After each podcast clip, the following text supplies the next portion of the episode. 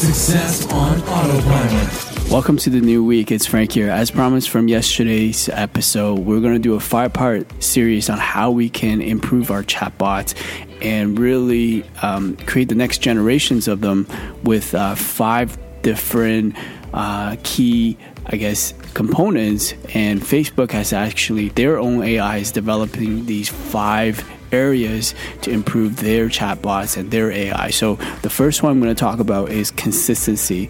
So, what does that mean? So, how do we create consistency with our dialogue agent and um, their, our virtual chat agent where uh, it can constantly converse with you so you don't see a lot of the i will forward this to our uh, to a real human or um, i cannot understand you you know those are the default replies that usually comes up when a chatbot cannot answer a particular question, especially the open-ended domain questions. So, with this, we want to uh, to to add an additional component for using ManyChat is to add an AI behind it, a natural language processing um, uh, model behind your messaging chatbot. So that is whether you want to use uh, Google's Dialogflow. We'll use that as an example where Google Dialogflow uses what's called uh, natural language inference, uh, which they essentially basically take two utterances and actually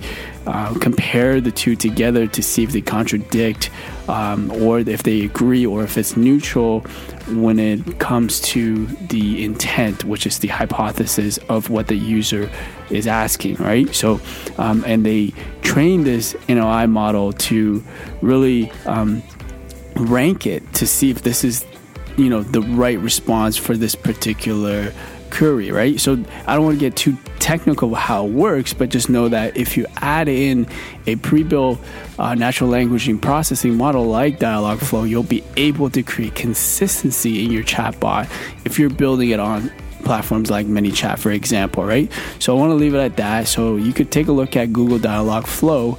Um, I will post the link in this uh, episode below in an Alexa card so you can check it out.